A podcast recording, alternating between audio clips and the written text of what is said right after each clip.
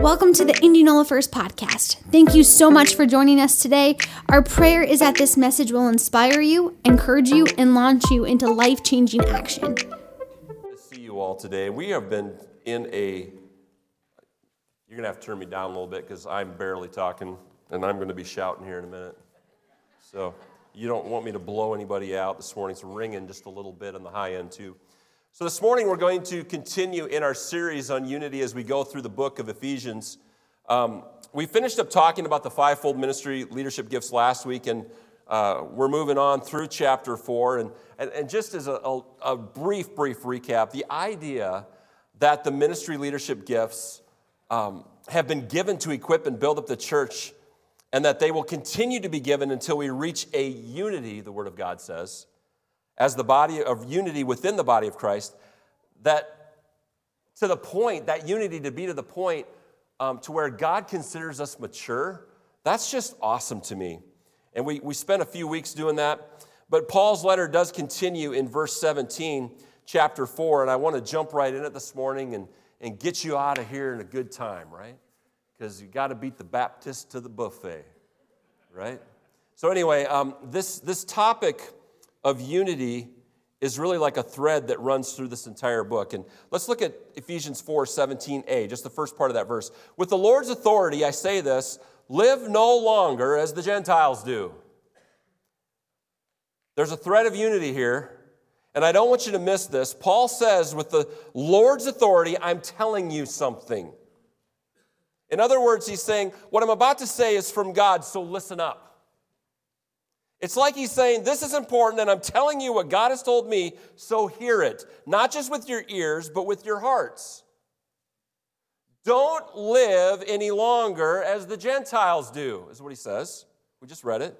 Don't mimic those that are of the world any longer. Don't mimic those people that are still of the world. We know that Gentiles are those who are not Jews, right? But Paul just told, and if you might remember this weeks ago, we went over this, but Paul just told the Gentiles who believed and had received Christ that they had been grafted into the vine. They were adopted into God's family. And so he uses the word Gentile here to mean those outside the family of God. And that's important for you to understand. Those who are unbelieving and have not given their hearts and lives to Christ. He says, don't live like those people. Don't be like or live in step with those that are still of the world. We're all in the world, right? All people are in the world. But those who believe are no longer of the world. We got any believers here this morning? I mean, we got some here. Is that true? Would you turn to your neighbor and say, I'm a believer? All right. And when you say that, it means more than just basic belief because we know the devil even believes. Right? Belief, when you say I'm a believer, it comes with it. You're, you're committed to Christ. You've given yourself over to Him. It's not just I believe God exists. I mean, big deal. That's obvious, isn't it? right? Have you submitted to Him? That's, that's what saying I'm a believer really means. This is the same thing Paul says to the Romans in his letter to them. In Romans 12, 2, the first part of that verse says, Don't copy the behavior and customs of this world, but let God transform you into a new person by changing the way you think. You know, choosing to be a part of the, the body of Christ, receiving Christ as your Savior and Lord, and uh, becoming born again, it's not without its responsibilities. Change must happen. Change is, in fact, the very litmus test of the authenticity of your proclaimed faith in Christ. He changes you from the inside out as you allow Him to change you. He changes the way we think, He changes the way we do business, He changes the way we live, He changes what's important to us and what we strive for. He changes our very nature as we become conformed to His image and not just relax ourselves into a uh, worldly posture, if you will. And that change is never complete until our race is over. We should keep allowing Him to mold and make us, changing us. I understand that when it comes to change, self effort in and of itself is not the answer. You can't read enough self help books to see the change that I'm talking about this morning. It, it's placing yourselves as clay in the master's hands and letting him work the rough spots out, molding you, creating what he wants to create, and giving him all access to do that. That's how change really occurs. Falling in love with Him and His Word and coming into an understanding of who He is and who He says that we are. That's the path to change. And Paul is so clear here, and, and again, he emphatically emphasizes what he's saying by adding that he's speaking with the Lord's authority. Live no longer like the world lives. Again, this, this rings true with what he says in 2 Corinthians 6:17 in his letter to them. He says, Therefore, come out from them and be separate, says the Lord. Touch no unclean thing, and I will receive you. If the body of Christ doesn't look any different than the world, then are they really the body of Christ? If the members of the body of Christ look like the world and how they talk and how they do business, how inappropriately they dress, what, what they watch as entertainment, what activities they engage in. I mean, if those in the church are no different than those outside the church, then what's the point of what Paul is really saying here? He says, Don't be like the world, but if you look, you act, you smell, you are just like the world, then what's the point of what he's saying? Christianity has responsibility. Salvation is a free gift, but that doesn't mean that responsibility is thrown to the wind. Remember what Jesus said in one of his last earthly prayers Father, make them one, even as you and I are one. He's talking about the church there. Make them one. His, and it's an unanswered prayer. It's the unanswered prayer of Christ, right? It will be answered because all his prayers get answered. Everything he says will be answered. But unity to the fullness hasn't happened within the church yet in his body. Father, make them one, even as you and I are one. Wow. That's oneness, that's unity. He prayed for unity for his bride, for his church. And when members of the church won't come out and be separate from the world, it causes disunity within the body of Christ. It seems like such a simple thing. Don't live like the world lives. But Paul is giving us a real key to unity here as well. If we all refuse to live like the world, unity in the body of Christ happens just kind of naturally. When those within the church allow the Bible to be their authority on how they should conduct themselves, unity or oneness will be the result. And, and don't get confused. I, I'm not coming at you this morning with a legalistic hand. I'm just reading the scripture, and Paul says, Stop living like the world.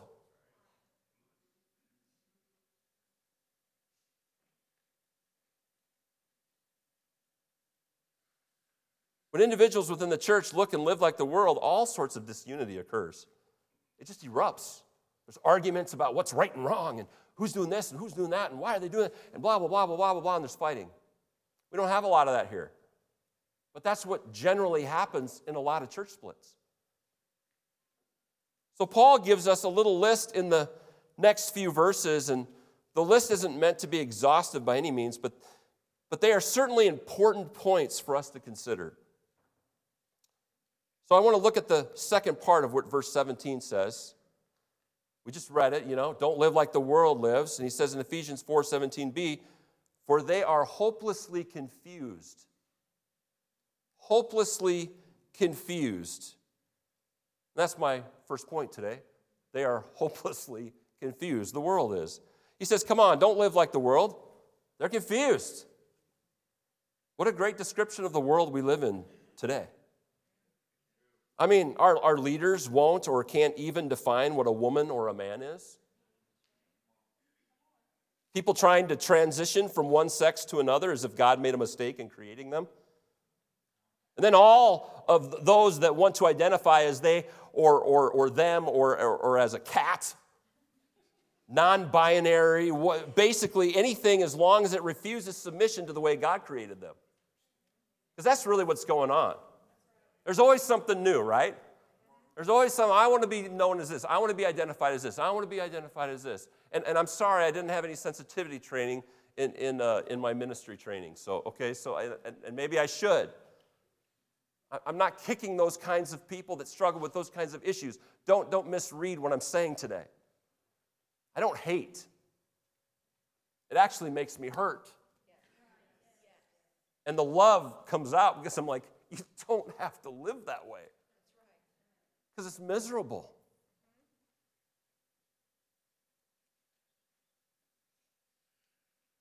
But basically, anything sexual goes as long as it refuses submission to the way God created them. It's submission's the issue. And it's not just sex, sexuality that has become so confused. I mean, the world is hopelessly confused. Paul just said it. Politics today. I mean, who's telling the truth and who isn't? Who says anything to get votes and who just speaks the truth? How deep does the deep state go? And is there any honesty or integrity from those we elect as our leaders? Would we know either way? How would we even know? Democrats, Republicans, independents, Tea Party members, liberal versus conservative. You, you, you can watch the liberal media and get one story and then listen to the conservative media, media and the story is completely different. Like, well, I'll go with the conservative one or I'll go with the liberal one. Are, are we so hopelessly confused that we just decide for ourselves what truth is by picking which camp we're a part of? Truth doesn't come from our camp, it comes from God. It comes from His Word, right? When the church looks like the world, when we are just as confused as they are, we end up surrendering our ability to challenge the culture in which we live. We become just another voice that adds to the chaotic noise, and it's noisy out there. It's tough.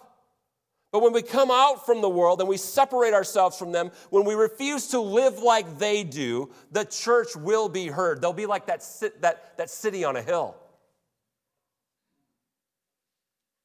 Some people say, Really? Really?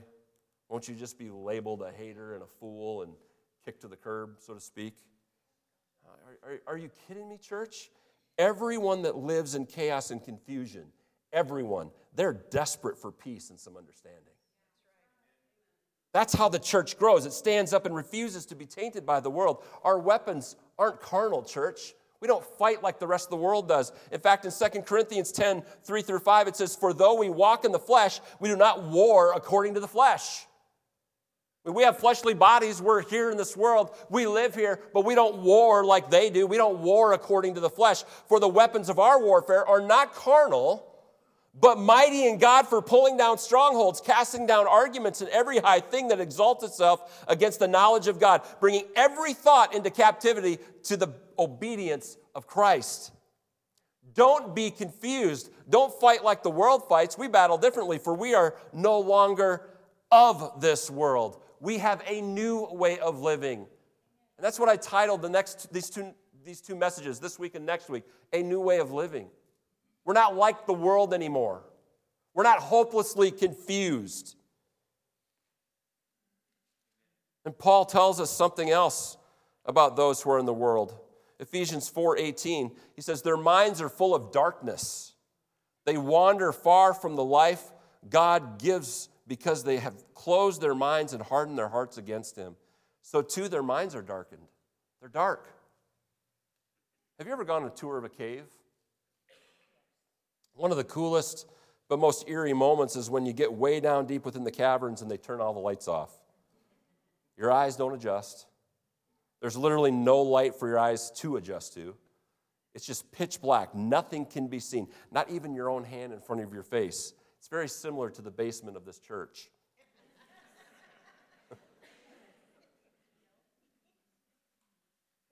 There's lights on today, so your kids are fine. Okay, just, just, just so you know. Helen Keller famously said, The only thing worse than being blind is having sight but no vision.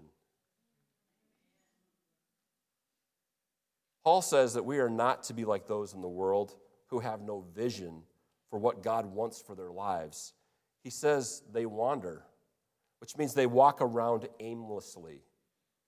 And even if they think they've figured things out as far as a plan for their life, they're still aimlessly walking around without a vision because man's vision, apart from God's direction, is meaningless. Paul's describing the world here. He says the body of Christ shouldn't be living in darkness without vision for their life. The world closes their minds to God. They, they write off the truth of his existence. And even if they do give some sort of mental consent to the idea of God being uh, or a higher being, they, they certainly don't feel a responsibility to come underneath his authority. Submission isn't natural to the world. They hate it, they don't want to submit. And that's the issue. We've submitted, those of us that believe, those of us that are no longer of the world, we might be in it, but we're not of it. We've submitted to Christ, and He is our King. We've chosen to submit. How many in here are with me? We've chosen to submit. To refuse to surrender to God is to deny Him completely. Because the very nature and definition of God is an all powerful, all authoritative being. God the Father, Son, and Holy Spirit is all powerful, all knowing, all authoritative, and He loves you with an everlasting love. He absolutely knows what's best. He loves us the most. He absolutely has a wonderful plan for your life to choose to walk in darkness and refuse to allow Him to be the Lord of your life is maybe the most unintelligent thing that a person could ever do. I mean, if he's an all powerful, all knowing, all loving God, why not submit to him and have your life be amazing? No, I'm going to fight against it. I'm not submitting. I want the controls of my life in my hands. I know what's best for me. I don't trust him. He's all knowing, he's all loving, he's all authoritative. He knows the, the, the beginning from the end, and he's everything in between. What are you, crazy? You don't want to submit to that?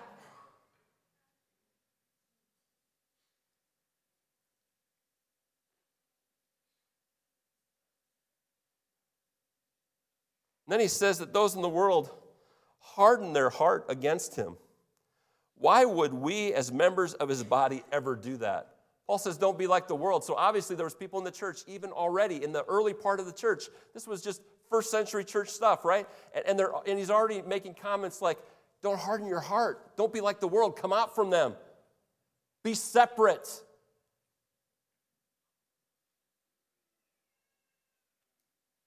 Don't harden your heart against him.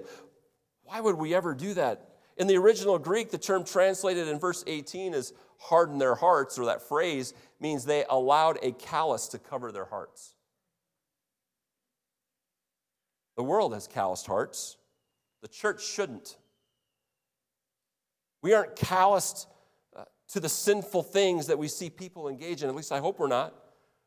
We aren't calloused to the evil and the unholiness of the times we live in. At least I hope we're not.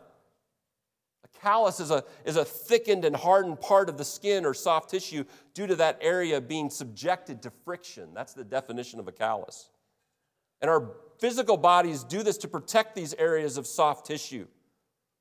You know, you, you work a, a little bit with a, with a shovel and you don't wear gloves, and pretty soon what? You get, you get blisters first, right? And then after a while, you keep using that shovel in the same way, no gloves. Pretty soon, you get this hardened callus on your hands. Just because we experience some friction out there in the world, when good collides with evil, there, there's a rub, if you will, right? There's, that's what happens. As members of his body, we can't allow that rub or that friction we experience to spiritually thicken and harden our hearts.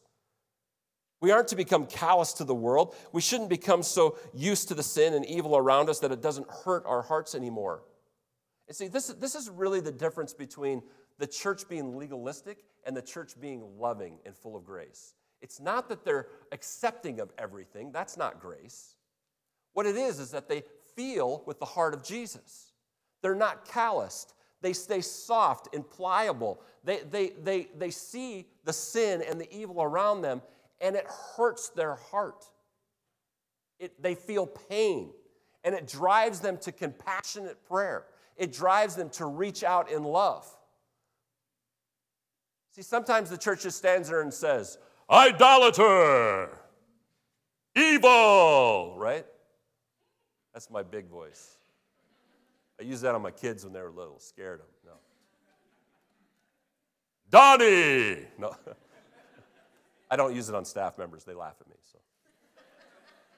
But the church does that. We have this stance of, and that, that's how sometimes the world sees the church because the church has acted like that in the past. Instead of remaining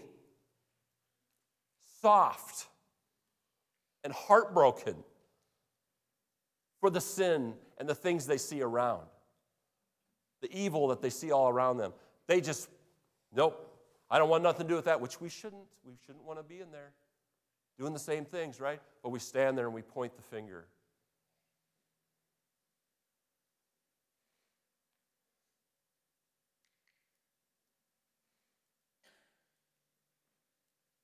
We don't need to become calloused. We aren't to become callous to the world. We, we shouldn't become so used to sin and the evil around us that it doesn't hurt our hearts anymore. As the body of Christ, we need to see as Christ sees. We need to see with his eyes, hurting people who are lost, who need Jesus. We're not better than them. We just found where the truth was. We've experienced it. You want to know the best thing, the best argument you can ever make, ever theologically, for the case of Christ? My life has been changed. Nobody can argue with that. I once was lost and now I'm found. I've experienced it. And you have too, right? you tell people about that. There's no argument to a changed life.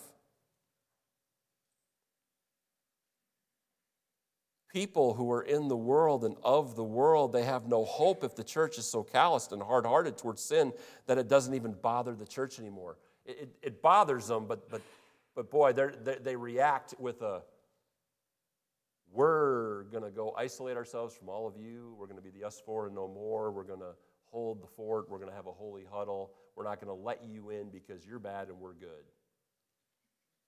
That's elitism.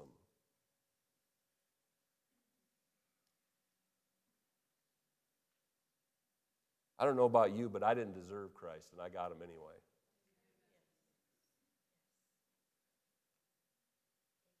Not about deserving, it's about finding.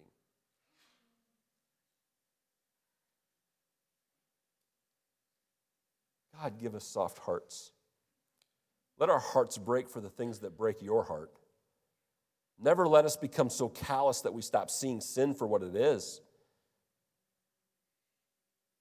And there's another side of callousness to sin. We, we're around it so much that we just, it doesn't even bother us, and we actually are close to it all the time, and we don't even care. It, it doesn't affect us.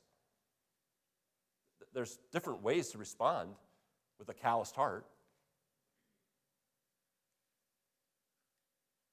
Paul, in his first letter to Timothy, said that in the latter days there would be a great falling away of those within the body of Christ theological term was the great apostasy, where, where believers would fall away from a relationship with Jesus. He said that their consciences would be seared with a hot iron. And I just think of a, I did this in youth group one time. I took a big old steak, raw steak, and I took an iron, heated it up, and I just set it right on the steak, and it went shh.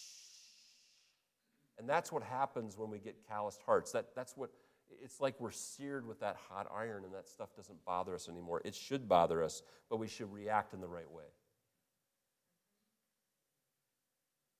He also told Timothy in that letter, he said um, that they would follow doctrines of demons and that they would listen to deceiving spirits. And, and church, that's happening even now within the body of Christ. Darkened minds. That's the world, that's not us. We have a new way of living. We don't live like the world anymore. We have a new way of living. And Paul gives another characteristic of those that are in the world. He says in Ephesians 4:19, the next verse, they have no sense of shame. They live for lustful pleasure and eagerly practice every kind of impurity. They live for pleasure. That's number 3. That's the world. That's not us. They live for pleasure. I have to say that shame is, is like fear in this sense. We know fear is a liar, right? And that fear comes from the devil, right? Amen? You know that? But we are created with a measure of fear to protect us.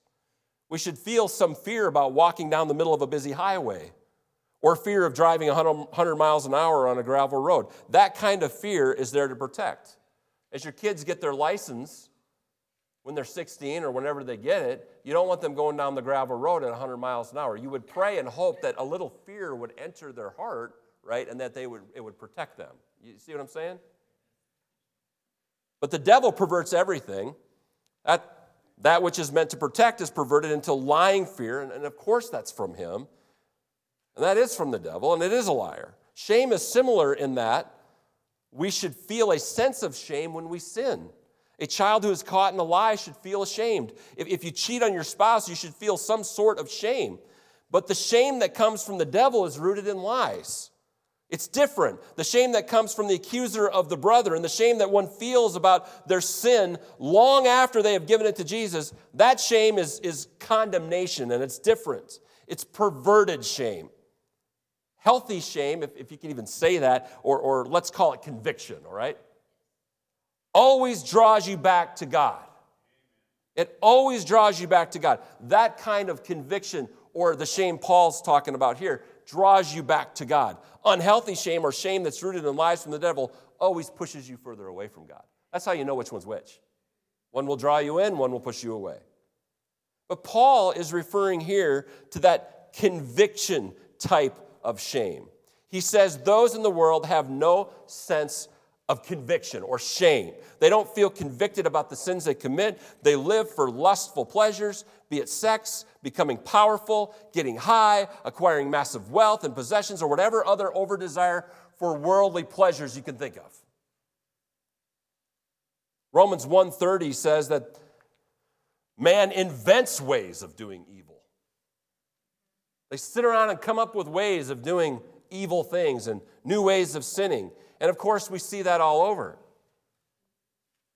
Technology has allowed us to carry every translated version of the Bible around in our pockets via cell phones, but that same technology has given access to pornography to everyone with a cell phone as well. I mean, it is amazing to me in almost, well, 30 years of ministry, how different the preaching is from what it was when I started. Like, it would have never, ever dawned on me when, the, when I had those first youth kids in youth group.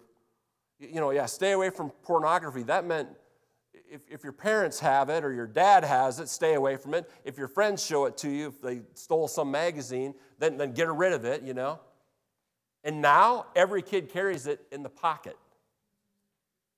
It's that changed.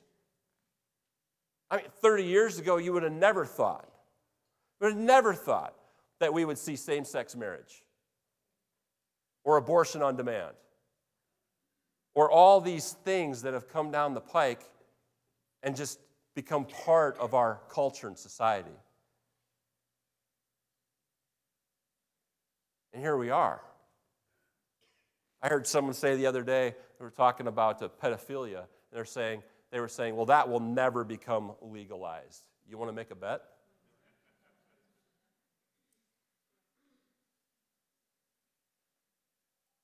How do we counter that in this world? I mean, these are hard things, aren't they? These are difficult things, and they're hard for the church to know what to do. Someone comes, uh, and we've been asked this many times as pastoral staff. My family member is part of a same sex uh, relationship. They're going to get married now. I'm invited to the wedding. Do I go or don't I go? Nobody's answering. There's, there's division in here already. There's division in here already. What does the Word of God say? That that's sin. So do you just support it? Or do you burn the bridge that you can never minister to that person again. It's a hard situation, right? I'm not going to give you the answer. I'm going to tell you get in the Word and figure it out. And someone's going to get mad at me. Yeah, you never go to the. You know what? I have loved ones, family members, who have jumped into those lifestyle situations. I don't hate them whatsoever. I have nothing but love for them. I don't love what they do, and I'm sad for them because what they're doing, the Bible calls sin, and I'm a submitted Christian to Jesus and His Word. That means it doesn't, His Word doesn't change because I love someone who decided to sin. I can't change that. I'm submitted to the Word. That's our source, right? That's us as Christians. So these things become very, very difficult. Maybe the answer is I will be at that wedding supporting you because I love you. I do not support your lifestyle choice, though. I need to make that clear. If they said, well, don't come to the wedding then, it's okay. I'm saddened by that, but okay. Maybe that's the answer. I don't know what the particular situation is. It probably depends on how close you are, what conversations you have, the relationship you have. It probably all includes a lot of that. It's tough. That's not the only thing. There's all sorts of questions like that coming at the church all the time. How do we answer it? Paul says, don't live like the world any longer. Don't live like the world any longer. They live for pleasure. Their minds are darkened. They're hopelessly confused.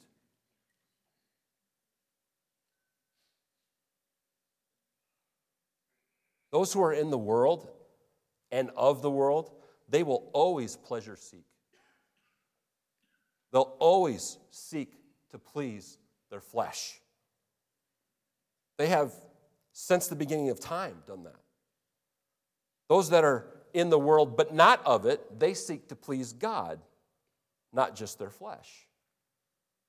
And that's the world we live in, the world that we are no longer of. As born again Christians, we are members of his body. We are not hopelessly confused and we do not walk around darkened minds and callous hearts. As members of the body, we are not pleasure of the flesh seekers. We have a new way of living. We exist to serve and please Jesus Christ. And that's difficult sometimes.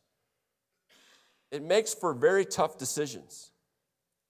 It's a lot of balance and a lot of walking the line and making sure that your heart is right constantly. And maybe this kind of message challenges us a little bit that we need to be people of the Spirit and led of the Spirit because the answers are hard to find. We got to be led of the Spirit all the time. We got to be in prayer so that we're, we're charged up with the Holy Spirit so we know what to do and when to do it and what to say and what not to say. There's no pad answers to this stuff. The devil loves it because it causes division. Paul continues in Ephesians 4 20 through 23. He says, All that stuff, the, the, uh, the hopelessly confused fusion of the world, the, the darkening of their minds, and the, and the, uh, the pleasure seeking people that, that people of the world are, uh, he says, all of that and then he goes into this, but that isn't what you learned about Christ. Since you have heard about Jesus and have learned the truth that comes from him, throw off your old sinful nature and your former way of life. Throw it off, which is corrupted by lust and deception. Instead, let the Spirit renew your thoughts and attitudes. Put on your new nature, created to be like God, truly righteous and holy. And when all the church does this, when we stop living like the unsaved Gentiles, when we refuse to live and look like the world, unity is the natural byproduct. Think about it. What causes division in the church in this day and time? Doctrinal differences really aren't the culprit. They might have created the denominations at one time, but today it's, it's almost always about the fighting over moral issues. I can think of a, a, few people over the years who have caused division with differing doctrines, but so many more that have stirred up problems and discord because of their refusal to submit to the moral values laid out by the Word of God. And the Word of God lays out moral values, by the way. pretty clearly. Well, I don't agree with those. Then you're not submitted to Jesus and His Word, and you're not part of the body of Christ. I'm just going to say it. If you openly say, I'm not submitting to that, don't be part of the body then. It's your choice. It's just that simple, though. We all know there's a time period when you come in to Jesus and you, you, you're, you're accepted by Him, and it's kind of that maybe it's a spiritual honeymoon time, right? You're just like, oh, Jesus, I love Him, I love Him. And then when you start finding out in the Word that there's these standards, that there's these things He expects of us, not in a legalistic way, but because of our love for Him, we, we submit to Him and we submit to His Word. And then it, that's the rough edges that start getting rubbed off. And the moment, we never get done with that, by the way. That's our whole life, right? Those rough edges get rubbed off. Some of them come off easy, some of them take a long time. Some of them take, you know, a 60 grit sandpaper, and some of them take 220 grit sandpaper. It's the moment we say, I don't agree with you, Lord, or your word. That's the moment it's over, kind of, for, at least unless you change that attitude. As long as we're in that place where we're in his hands and we're allowing him to change us, we're fine. But when life and the things of this world, uh, you know, and, and, and then the word of God, they, they collide when they come like this, and you choose the, the world side and not the word of God side, that's a problem. That's how you get an apostate church. In the last days, I already mentioned this, there'll be a great apostasy. Many will fall away from the faith. That's how it happens. Little by little by little. I don't really agree with that. Uh, I like, you know, this whole lifestyle thing. I mean, God is love, and if two people love each other, what's wrong with that? It's tough stuff, right? The Word of God's pretty clear.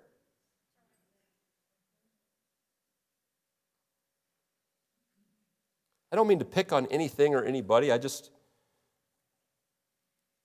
just want to remind us that we aren't the inventors of what right and wrong is. If we are, then you are your own God.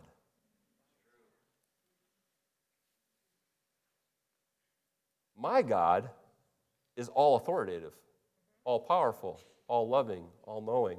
He's everywhere all the time.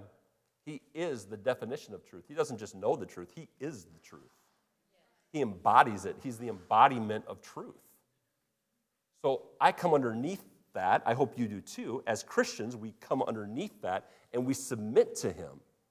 And we say, Whatever you say, God. You're our God. I'm not my God. Boy, that's tough for some people to get because we love to control.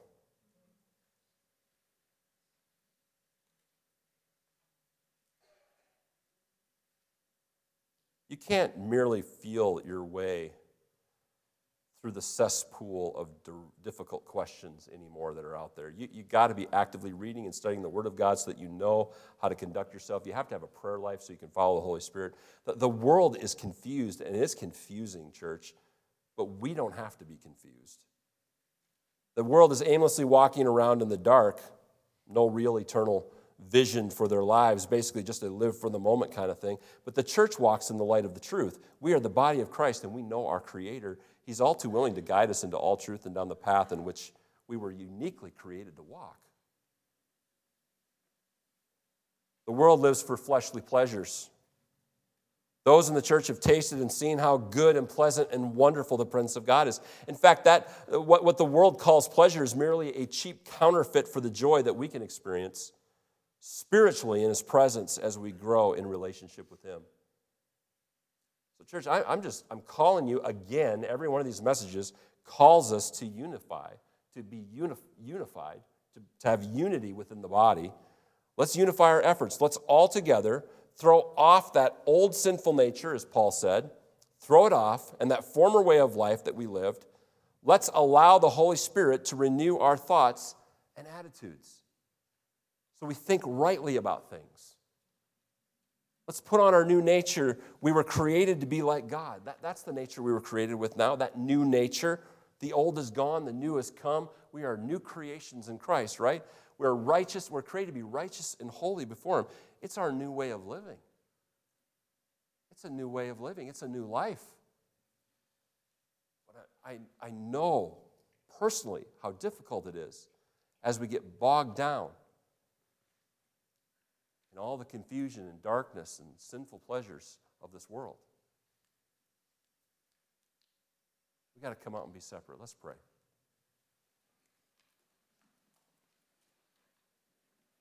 Lord God, I thank you for your word this morning. I thank you that it is truth, it is, it is light for our souls. And God, I pray that no one in this room heard things that I didn't say. Sometimes we tend to hear what we want to hear.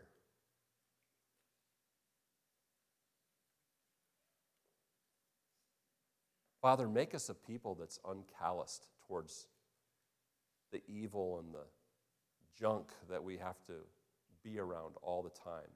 Help us have your heart, your eyes. Help us, God, to be sensitive and be wise as serpents and gentle as doves, as your word says. Help us navigate through all of these things, Lord. You, your word says that we are no longer to live like the world, but that's hard when we're smack dab in the middle of it. Help us always be in that constant state of change where you're molding and making us.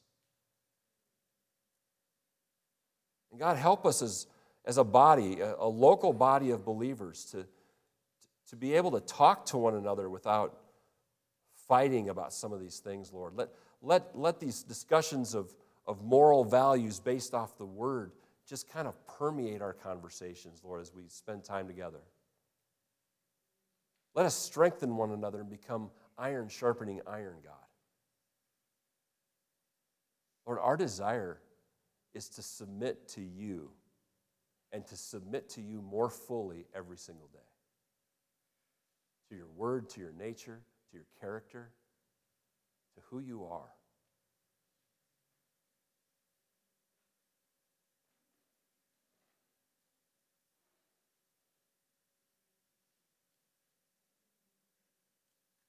Is there anyone here this morning that would just say, you know what, I, I have given my heart to Christ, but being in the world, the world has really had a hold on me in some of these areas of sin or opinion or moral value issues or and maybe you're here today and you're like, you know what, I, I do need to make those decisions to submit to God fully, to submit to His Word fully. And if that's you today, would, uh, no one's looking up, no one's going to look around. Just between you and God. Say, yeah, Lord, raise your hand and say, yeah, that's me. I, I, I, need, I need to be more submitted to you. And I need to come out from the world. I, I see your hands. It's not that you stop having compassion on people who are in those sinful things. It's not. It's not that you stop loving them. It's not that you start hating them. That's not, that's not the heart of God.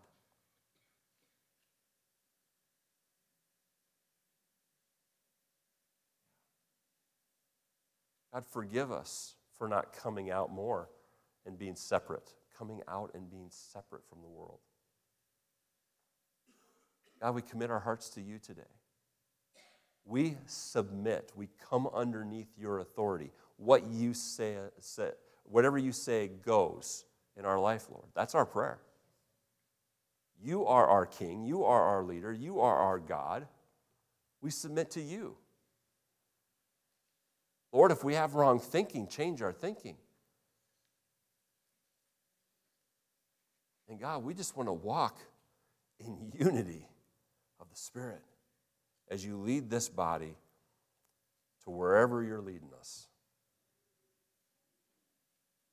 into the fullness of your will. Lord, bless every father that's here today. Give everybody safe, wonderful time together today.